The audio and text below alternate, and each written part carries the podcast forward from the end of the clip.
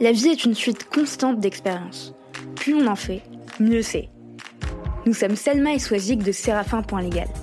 Avec Parole de juriste, nous vous proposons de décortiquer pour vous les parcours de juristes d'entreprises inspirants. Ils vous partageront leurs réussites, leurs échecs, leurs doutes et tous les conseils utiles aux nouvelles générations de juristes. Notre objectif Vous mettre à disposition toutes les recettes pour progresser dans votre carrière de manière concrète. Nous sommes au salon euh, du rendez-vous des transformations euh, du droit qui se tient à Porte-Maillot, donc sur le stand de la FGE avec Parole de juriste. Donc à mon micro, j'ai la chance d'avoir un habitué euh, de Parole de juriste, Grégoire Anquier. Bonjour. Bonjour Farah. Comment ça va? Très très bien, très très bien. Et, ravi que tu reprennes le flambeau après, après Selma. Donc ah, merci beaucoup. Je suis super content pour toi. Un grand honneur pour moi. Donc faire comme si on ne se connaissait pas. Donc, pourrais-tu te présenter de la manière que tu souhaites? Écoute, me présenter.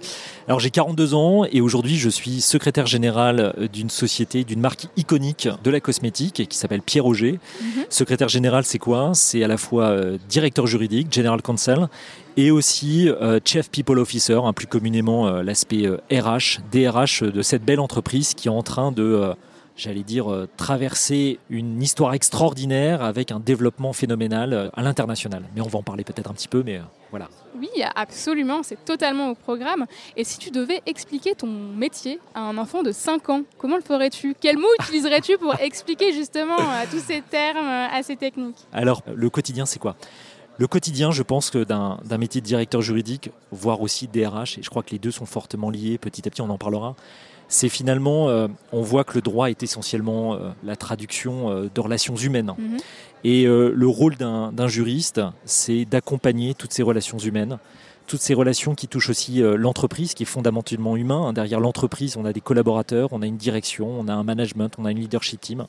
Et donc, mon rôle, c'est de sécuriser, de protéger, d'accompagner, et tout ça toujours avec une logique de l'intérêt des collaborateurs et puis surtout aussi l'intérêt du business de l'entreprise. Voilà, c'est euh, le, le, le, super héros euh, de la direction juridique. Oui, euh, je pense protège, sécurise. Aujourd'hui, il y a plein de super héros ici dans ce salon et, et, je suis très fier de d'avoir choisi cette carrière. C'est une carrière phénoménale qui nous permet, nous, les, juristes, les directeurs juridiques, d'être vraiment en, contact terrain au quotidien avec eh ben, finalement toutes les parties prenantes d'une entreprise, hein, que ce soit des, des ouvriers, euh, des employés, des cadres. Et moi, j'ai cette chance justement d'être au contact, de, toute cette population et c'est très très enrichissant. Et à quoi ressemble une journée dans tes baskets?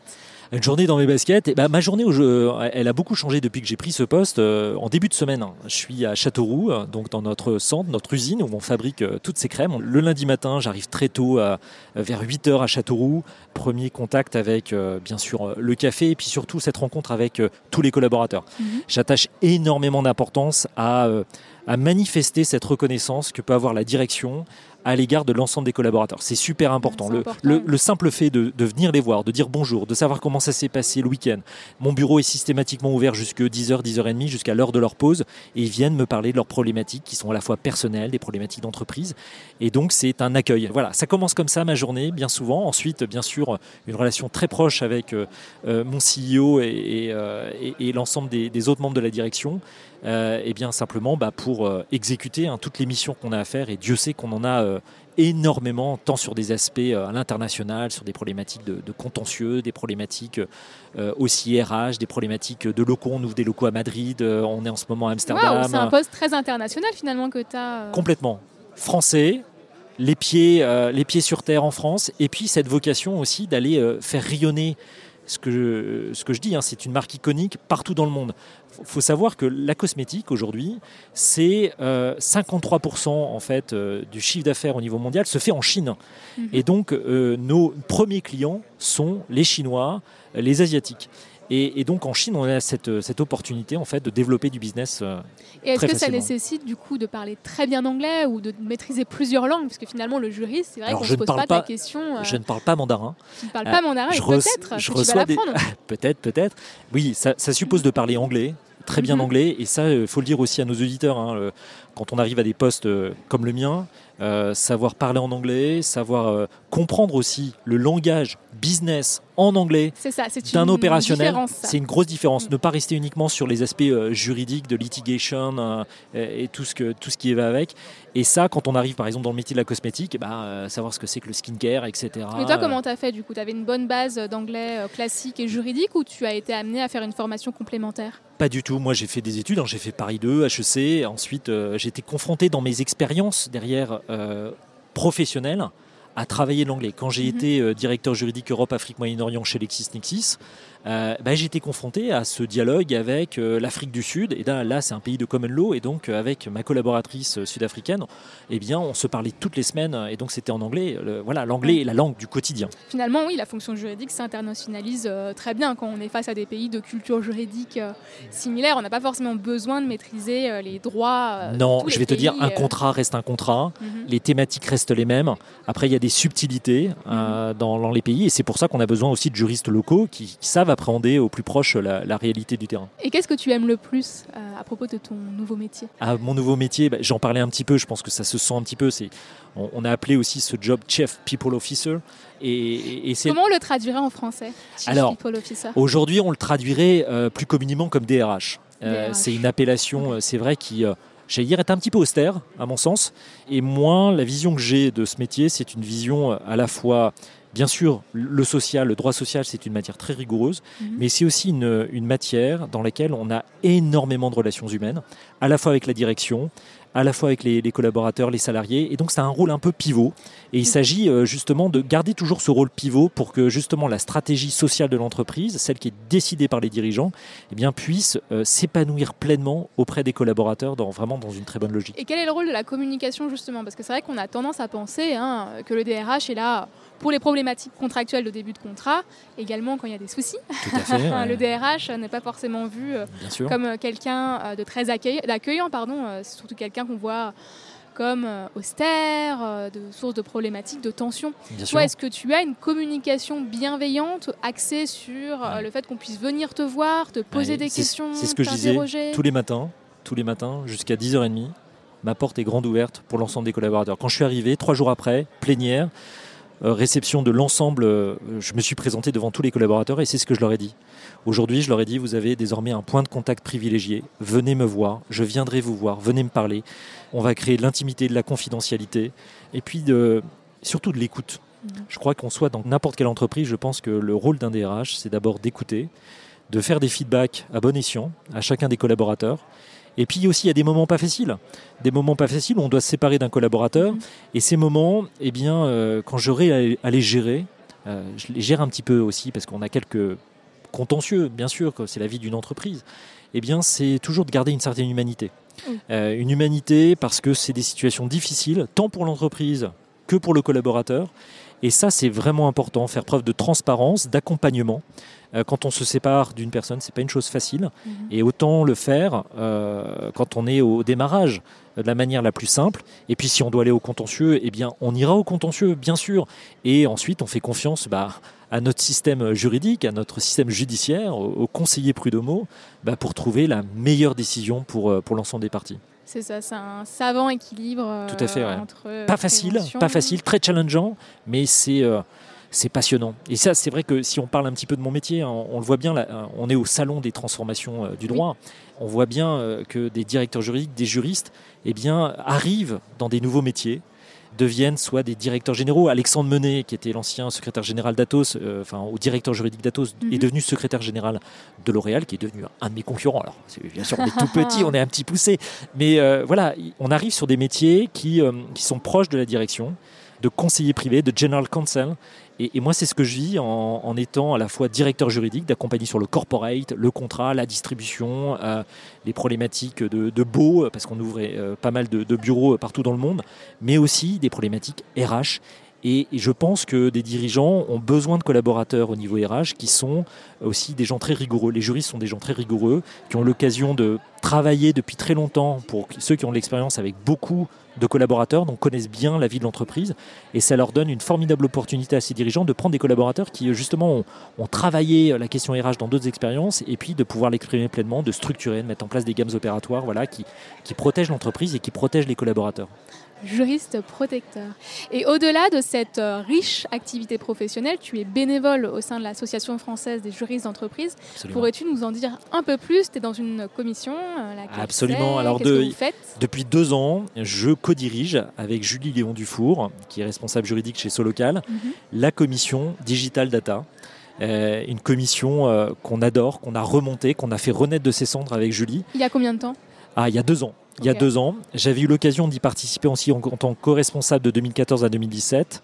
Et puis, euh, elle est revenue, cette commission. Qu'est-ce qu'on fait dans cette commission? Très simplement, on s'intéresse à toutes les problématiques qui ont attrait aux data, RGPD bien sûr, mais aussi informatique. Typiquement, notre prochaine euh, émission, on a une émission qui s'appelle Pitch My Digital Legal Advice. On reçoit avec nos experts eh bien, des personnes, des avocats, des juristes d'entreprise qui ont envie de pitcher sur une problématique pour euh, évoquer sa résolution juridique et humaine.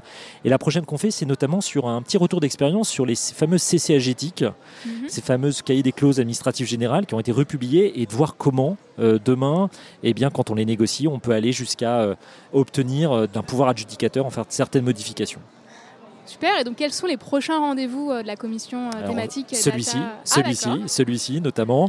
On va travailler aussi sur la question des open source prochainement avec, euh, avec notamment Decathlon, mhm. ça va être une super émission parce que grande, grande marque française, grande, marque française avec une nouvelle directrice juridique, hein, Comme quoi, on peut travailler avec des marques aussi internationales et des grands bastions de l'industrie française. Exactement, exactement. Donc c'est une, une, très très belle commission. C'est aujourd'hui plus d'une vingtaine d'experts spécialistes. Mhm. Euh, de ces questions-là issus de PME, de grands groupes, dans le public, dans le privé, et ça permet en fait euh, bah, un partage d'expérience, et c'est ça qu'on cherche, on cherche des experts qui sont capables de venir pitcher, de donner des résolutions très pratiques. Donc vous recrutez assez régulièrement dans la commission On recrute, et euh, je, vais, je vais dire toutes les semaines, on a des candidatures ah, c'est diverses et variées. Ça veut dire que c'est très attractif. C'est très attractif, Allez, je, vais, je vais dire qu'on est l'une des plus belles commissions. Non, il y en a plein d'autres aussi, mais on est très fiers de cette commission parce qu'elle est hyper dynamique. Mmh, bah c'est super, c'est une bonne nouvelle euh, pour ces beaux projets à venir. Et si tu avais un, deux conseils à donner à un juriste qui serait présent euh, sur le salon euh, des rendez-vous transformation du droit sur sa future carrière, comment bien s'implanter et quels réflexes mettre en place pour avoir une carrière couronnée de succès? Alors, pour avoir une belle carrière, je pense que ne pas être mercenaire dans ces, euh, dans jobs. C'est-à-dire, mhm. euh, si on a l'opportunité d'avoir un job, d'y rester euh, le temps d'apprendre le métier. surtout quand on est jeune. Donc avoir une première expérience plutôt assez longue Exactement, une première expérience longue qui peut ensuite se monnayer et s'expliquer posément sur le marché par la suite. Et puis, euh, je dirais, euh, derrière, c'est surtout se former. Alors, on a parlé de l'anglais tout à l'heure. Je pense que si un juriste a l'opportunité de bosser en anglais ou qu'il ne l'a pas, il faut qu'il le demande pour que justement ça devienne son must-have et puis finalement qu'il soit très fluent par la suite parce que ça, c'est vraiment différenciant en fait sur le marché. Ou de bosser dans une direction juridique à l'international. Euh, Exactement. Mais tout le monde ne peut pas le faire. Mais si on a une opportunité, si votre directeur juridique vous propose un dossier en anglais et que vous dites aïe aïe aïe, je vais galérer, allez-y, foncez, parce que c'est comme ça que vous allez apprendre. N'ayez pas peur. Les Anglais adorent les Frenchies. Quand Avec un bel accent. Un bel accent. Et, à chaque fois, quand j'allais aux États-Unis, même les Américains, ils adorent. Souvent, on se dit, oh, on va mal parler, on va faire des fautes. Mon général conseil, quand j'étais chez Lexis, euh, disait, Grégoire, tu fais peut-être plein de fautes, mais en fait, tu as l'enthousiasme du français, tu parles super bien finalement parce qu'on te comprend et puis petit à petit, on améliore en fait tout ça. Et aujourd'hui, bah, d'être complètement fluent en anglais, de pouvoir parler avec des Chinois en anglais parce que c'est la langue de travail, c'est euh, bah, voilà, on se sent très à l'aise. Et euh, je dis pas que c'est des moments euh, un peu de tension personnelle parce que quelquefois on peut chercher ses mots, etc. Mais mais quand c'est bien préparé, se challenger et ah ne pas avoir peur d'avoir des difficultés. Ouais, être un petit peu entrepreneur dans son job, être patient. On ne devient pas directeur juridique à 30 ans. Il y a certaines étapes à avoir, une certaine maturité. Euh, et d'ailleurs, je pense que les, dirigeants d'entreprise cherchent véritablement euh, des juristes qui ont euh, une belle expérience, mm. Des, des, soft skills qui sont tournés vers justement vers des bons comportements vis-à-vis de l'ensemble des opérationnels. Oui, oui, c'est au-delà finalement de, des simples compétences juridiques. Hein. Oui, oui, tout à fait. On recherche des juristes avec vraiment une intelligence aussi professionnelle. Intelligence sociale au quotidien, ouais. Il faut que le juriste, on ait la capacité d'aller le voir et de le voir en se disant il va pas me créer des problèmes, il va me trouver des solutions.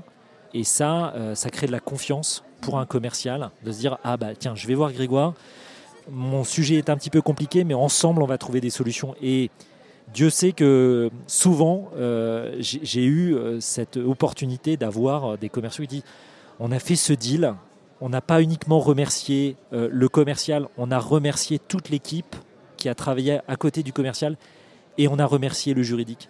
Et, quand le juridique est remercié, c'est qu'il a, donc, il a une vraie valeur ajoutée dans l'entreprise. Et c'est ça qu'il faut aller chercher. juridique dans l'entreprise et dans la société. Absolument, absolument. Eh bien, merci beaucoup Grégoire pour ce témoignage au micro de Parole de juriste. À merci bientôt. À bientôt. Salut. Merci d'avoir écouté cet épisode jusqu'au bout. N'hésitez surtout pas à le partager autour de vous, ou encore comme moi, à inciter vos collègues à s'abonner au podcast. Si l'épisode vous a plu, Laissez-nous 5 étoiles ou un commentaire, ça nous fait toujours extrêmement plaisir de lire vos retours. Enfin, si vous souhaitez découvrir comment Séraphin Légal révolutionne le secteur du contract management grâce aux nouvelles technologies, rendez-vous sur séraphin.légal, section Demandez une démo. Merci encore et à très vite